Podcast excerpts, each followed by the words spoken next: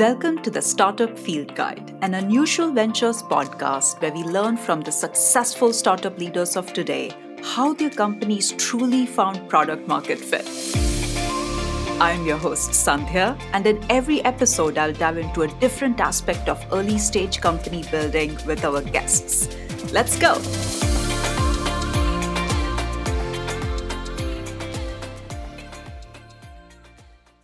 Our guest today is the CEO and co founder of Shippo, Laura Behrens Wu. Shippo is a unicorn in e commerce enablement and offers merchants multi carrier shipping software so they can compete with giants like Amazon on delivery experience. Over 100,000 brands trust Shippo to make sure their customers love how their products are delivered. So, Laura, I'm so excited to have you on the show. Thank you for joining us. Thanks for having me. I'm really looking forward to this. Yes, and you know we always start with the origin story uh, of uh, companies like Shippo, and you started it way back in 2014 as a 24 year old. Yeah, uh, I was you know barely tying my shoelaces when I was 24. so please tell us more about how Shippo was born. Yeah, so I, I came to, um, I'm originally from Germany, and, and so is my co founder. And um, the two of us went to school together in, in Switzerland, actually and um, have dabbled a little bit in startups there. And at, at some point, I was just very curious about what it's like to work in a startup in San Francisco. So um, my I, I started like just thinking about like working for a company in SF and um, started looking around of like how to make that how to make that dream happen. And um, angellist was like the the most obvious way to get started. So I, I created my account on angellist. I started applying for companies. And um, unfortunately i did not hear back from from any company through that. So i uh, i like kept trying didn't really work. I started going to like founder like conferences or startup conferences. And then by pure chance at a at a conference in in Switzerland and ran into a, a Y Combinator founder. So um that was kind of a, a, like a really lucky coincidence because we had a good conversation and the the the, the person like volunteered to send my resume to the YC mailing list and overnight, I got a whole lot of good responses, mostly for internship positions, and started interviewing with YC companies that were super early stage and got a, a summer internship at a, at a fintech company in San Francisco. So that allowed me to come over and experience working at a, at a San Francisco startup firsthand. It was a, a very early stage company right out of YC, like having raised their seed round and now looking to, to raise a Series A in the future and um, it was a, an awesome, a really, really awesome experience. Had a had a great time there.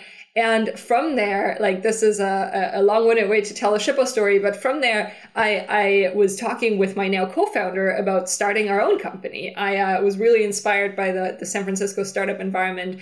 And um, the two of us were brainstorming about what kinds of companies we, we could start where, where we could have good like founder founder market fit and we couldn't really like come up with any revolutionary ideas. So we just decided to um, start an e-commerce company just a, an e-commerce store. Nothing nothing too special. Let's just start selling things on the internet and see what happens. So we we built our store using shopify um, using stripe and started selling products on the internet. Like we had kind of a, a bigger vision of what that should look like but the first iteration was really let's just sell products on the internet and see what happens and um that was kind of the first time we we dealt with shipping and um, the the experience was subpar. Like we had to go to USPS, stand in line, hand over our packages. Was not really the, the kind of the seamless experience provided by like a, a Shopify or a Stripe.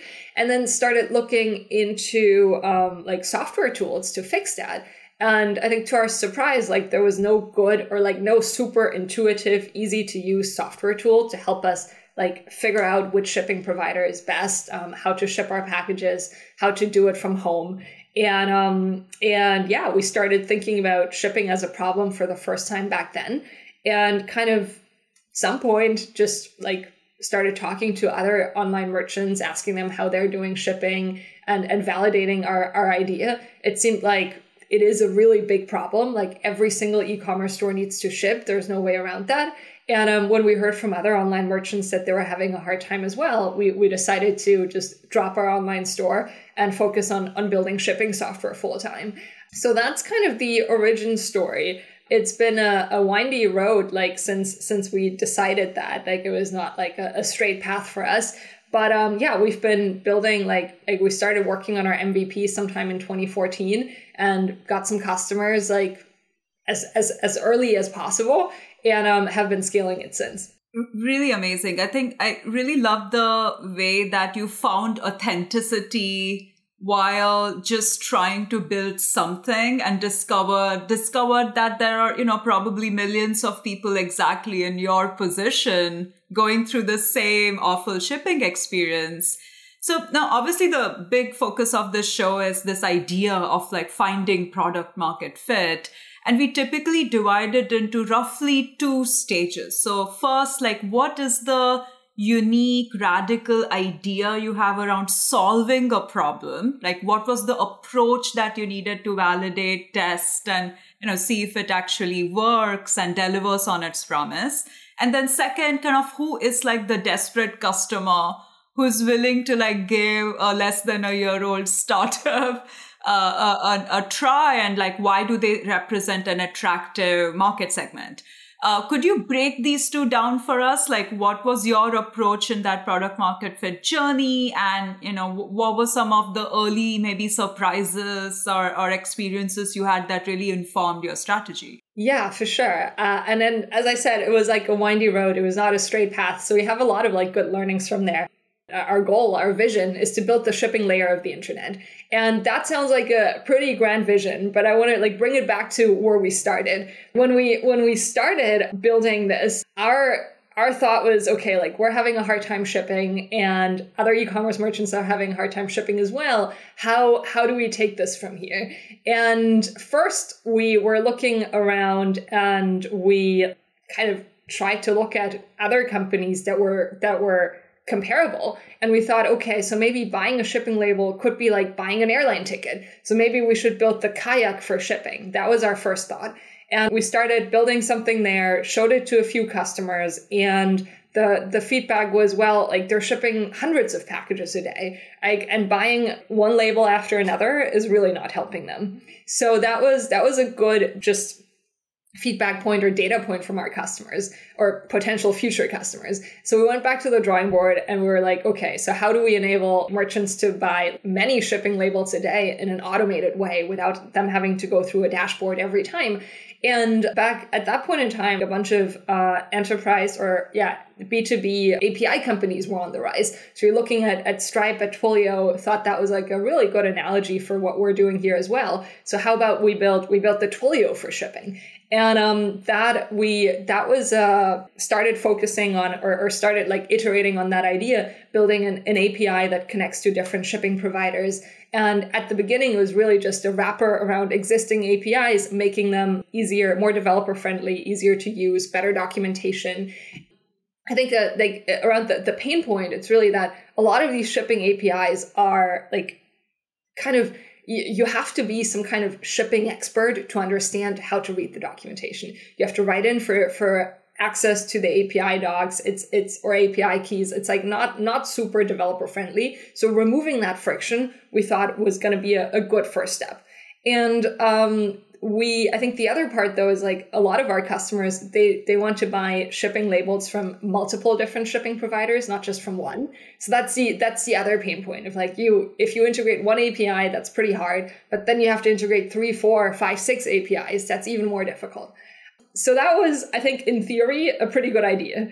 And we we started talking to customers with our like first iteration of the api and we learned that customers who could integrate the API are probably further along in their journey and would not really trust an API that has zero shipping volume going through it. And that was that was our first problem. The idea resonated, but a lot of these customers were asking like how many how many packages are you already shipping? How how much like how, how scalable is this?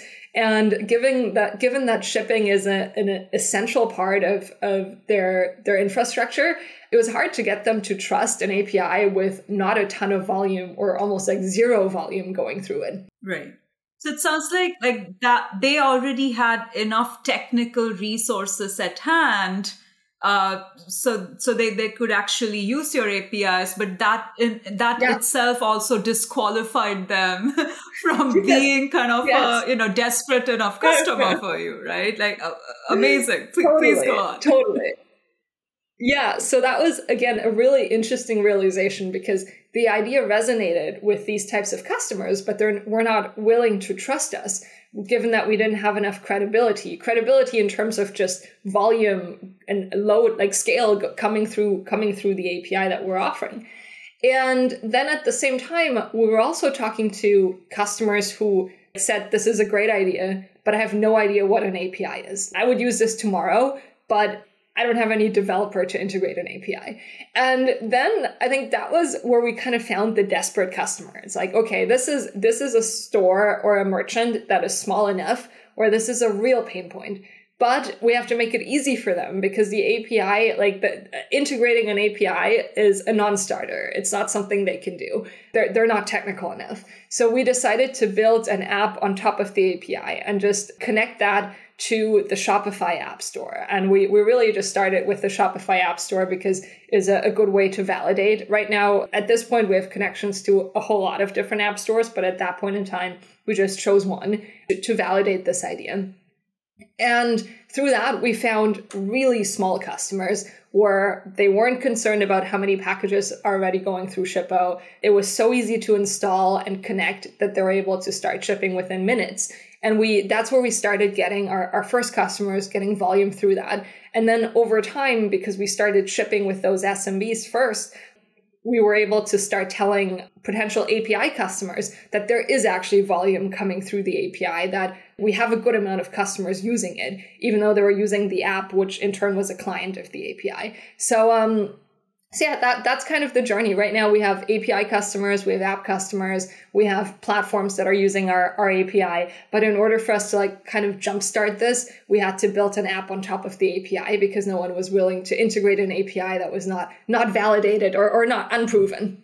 Right. Makes sense that very very interesting kind of shift in positioning your product roadmap like kind of all changing all that but I think at that point in time, the team was so small. It was like my co founder, myself, and like one or two other people that there was no real product roadmap. There was nothing that we were shifting super dramatically. It's like we're talking to customers pretty, pretty early and frequently. And then through that, just kind of a lot of these things like the first iteration of the app was maybe built in a day or two and like we're still built we're still dealing with that that sort of tech debt but um it, it got us to market pretty fast right Makes sense. So maybe segueing to team, how did you think about, you know, once you had that early set of small customers starting to use the product, how did you think about team fundraising? What, what was it that you needed to make sure that you could get to like the next phase? And, and, and how did you even think about next phase metrics? What, would, what did those early days uh, look like? Yeah. So in those early days, we focused on a single metric. And I think that's where founders can go wrong. At this point in time, we're optimizing across a variety of different metrics. At that point in time, we're saying just we're picking one metric and we're going to grow that metric week over week. And our metric at that point in time was label volume. So just top line label volume. And when we connected it to the when we when we built our app and connected that to the Shopify App Store, like we started getting a good amount of just customers giving it a try and because i was doing customer support myself i asked people to leave reviews and we're having like really authentic conversations with our customers including telling them that we're like a an smb just like them. We're we're a three person team. We're just trying to build this and would really like benefit from them helping with spreading the word, leaving customer reviews, sharing this with other people, and kind of through word of mouth and positive customer reviews, we got a good amount of good amount of traction just purely through the Shopify App Store. And we're focused on growing shipping labels week over week with that growth rate that looked like really nice. It looked like a, you know, the the the like the, the perfect hockey stick growth rate. We're able to start raising like a, a seed round from San Francisco investors. And that point in time it was Uncork and and Version One Ventures who led the the seed.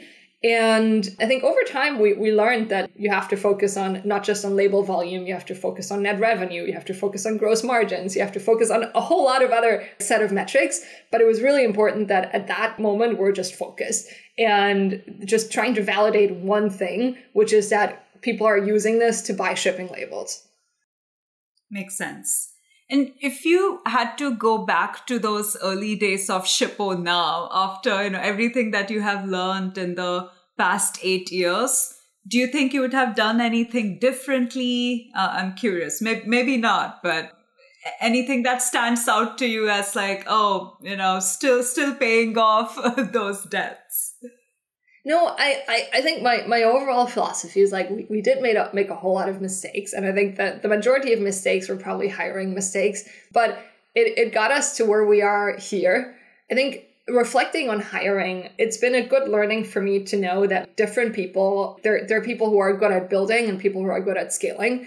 And you have different profiles at different stages. And I think early on, we're pretty impressed with, oh, this person was at Facebook before, was at Google before. Like, if they're good enough for Google, they must be good enough for Shippo. And it turns out that Google is just at a very different stage, and the kind of person you need there or who would succeed in that environment is very different compared to a person who's successful in, in this like startup stage environment. So I think that that was a, a good learning experience just around hiring. I would love to dig into that a little bit more because I think this is, you know, by far probably the most common hiring mistake I see uh, early stage founders make. And there is some value in getting advice from people who have seen scale as well. So it's an easy mistake to make.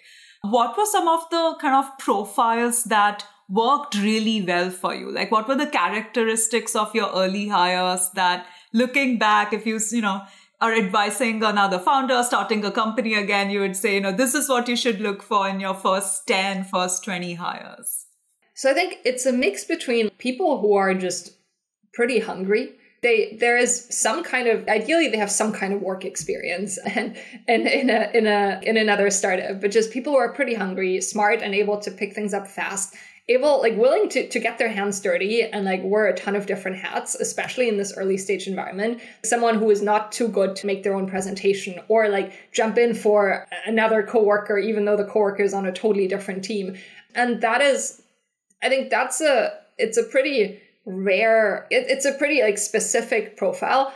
And it it starts with yeah they like they might not have as much experience but they're willing to learn and they're they're willing to get their hands dirty and and and really like get in the weeds and understand what's going on and, and figure it out i think that the the sad truth though is that some of these the majority of these people are really good at that stage and might not scale to the next stage so that is that is uh, like there is as the st- as the company grows into a different phase, you will need different kinds of people. Makes sense. I'd love to kind of bring us a little bit into the future our recent past right now with the pandemic. Was that a big tipping point for Shippo's business? Or, you know, what was it like just making decisions around this complex problem of shipping with all the chaos that the pandemic brought to the logistics industry as a whole? The pandemic, on a high level, what happened was that everyone, because they were staying at home, were starting to order on the internet.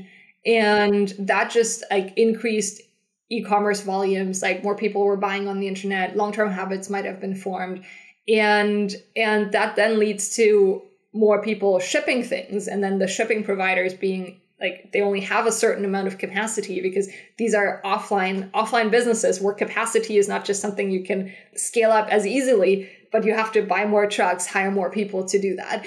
And um and the, these offline businesses were or, or like logistics companies were already in a crunch because with the pandemic people might be sick they might be out they're not they're not there's not that much of a workforce available. So i think for us we saw just all of our customers shipping more than before. That was that was a big one because they were selling more shipping more more people buying from them. The other one is like we saw a whole lot of new customer signups which is that previously offline businesses were moving online at a rapid pace in order to still be able to reach their customers and then we we saw just yeah the our on the supply side our shipping providers trying to keep up with the with the influx of, of shipping volume and building up all of that capacity and having to build up all of that capacity it was interesting for us to kind of I started hearing the term essential service for the first time in my life. And it's like shipping is an essential service. And it's it's interesting to think about it that way because like earlier in the show or in this recording, we talked about something that's a real pain point and solving a real pain point. And yeah, like shipping is such a big pain point that it is an essential service. And um, I think that was that was for sure like a good realization and a good rallying cry for the for the team as well. That even though everyone was like kind of adapting to this new reality of working from home and this uncertain environment, we are providing an essential service and our customers in, in line with our cu- value of like helping our customers win our customers need to go first here. Makes sense. Uh, how did you think about kind of what's happening in the larger supply chain industry? You know you were kind of at this nexus and had a great view of what was going on. What were some of your observations and kind of opportunities maybe that shippo can take advantage of in the future yeah. So I think what we saw was that there are a lot of new shipping providers being formed. One person's problem is another person's opportunity. It's like the, the problems of the shipping providers that they were at capacity kind of led to new shipping providers being able to step up and either like build up capacity faster and become more significant or new, new shipping providers forming in the first place. And there were a lot of startups actually that were built during that period of time or like that became more popular during that period of time that were providing shipping services. So for from our end, the, the takeaway there is having a network of different shipping providers is super important because if one shipping provider has a crunch, then we're able to always shift volume to another one and, and make sure that our customers are are always covered and don't have to stop shipping. Yeah, I think other than that, like it's it's interesting now also seeing coming out of the pandemic of kind of no one predicted the pandemic. No one predicted that this would be like we would like get into a, a recession afterwards. So it's it's interesting to see what kinds of consumer behaviors are, are sticking. And like right now, our e-commerce growth is for sure slowing, and um probably like we'll see a little bit of reduced e-commerce growth for over the the course of the next few months. Makes sense.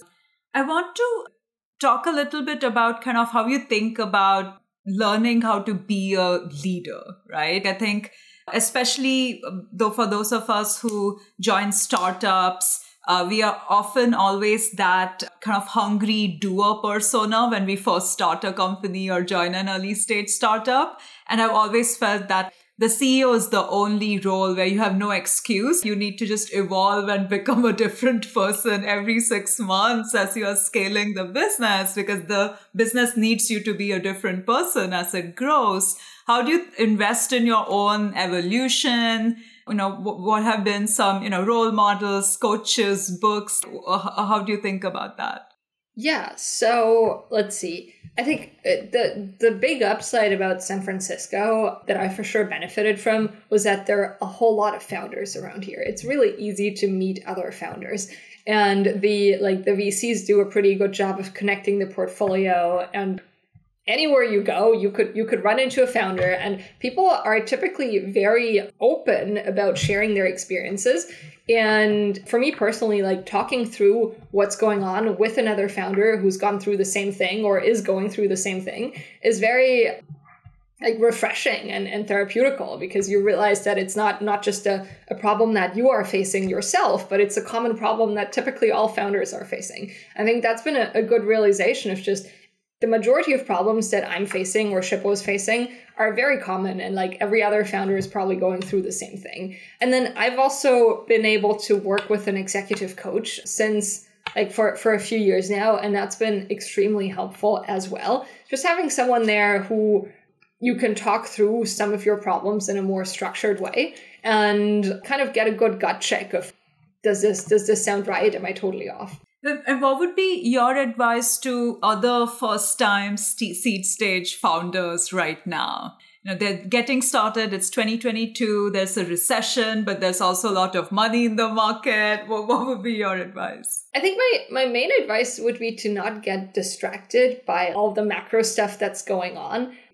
It is good companies are or great companies are being built in a in a bear market. So I think now is a great time to, to build a company as long as you're focused and you're, you're not distracted. I think it's also it's pretty good actually for for everyone to have a forcing function on just focus on what really matters. I think when there's a lot of money out there, you can like get distracted, building many things, hiring, over hiring people. So it's it's good to like maintain that that focus on what what really really matters for your business, what you need to validate it sounds like there's a consensus that will come out of this recession fairly fast, that this will be a, a quick thing. So fingers crossed that this is a, a quick thing. And I think once in a year or two, like the funding environment should be should be back to to fully normal. And I, I'd say like preserving the runway to get to the next 18 months and come out of that is is like top of mind for for everyone not just seed stage founders. Thank you so much for spending time with us laura today. This was so refreshing and you know, really enjoyed talking with you and i think our founders will also find this super helpful. Thank you so much. Thanks for having me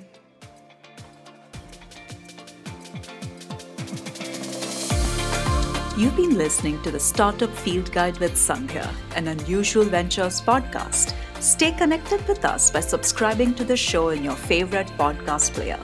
If you liked what you heard, please rate our show and help us reach more aspiring founders with lessons on how to find product market fit.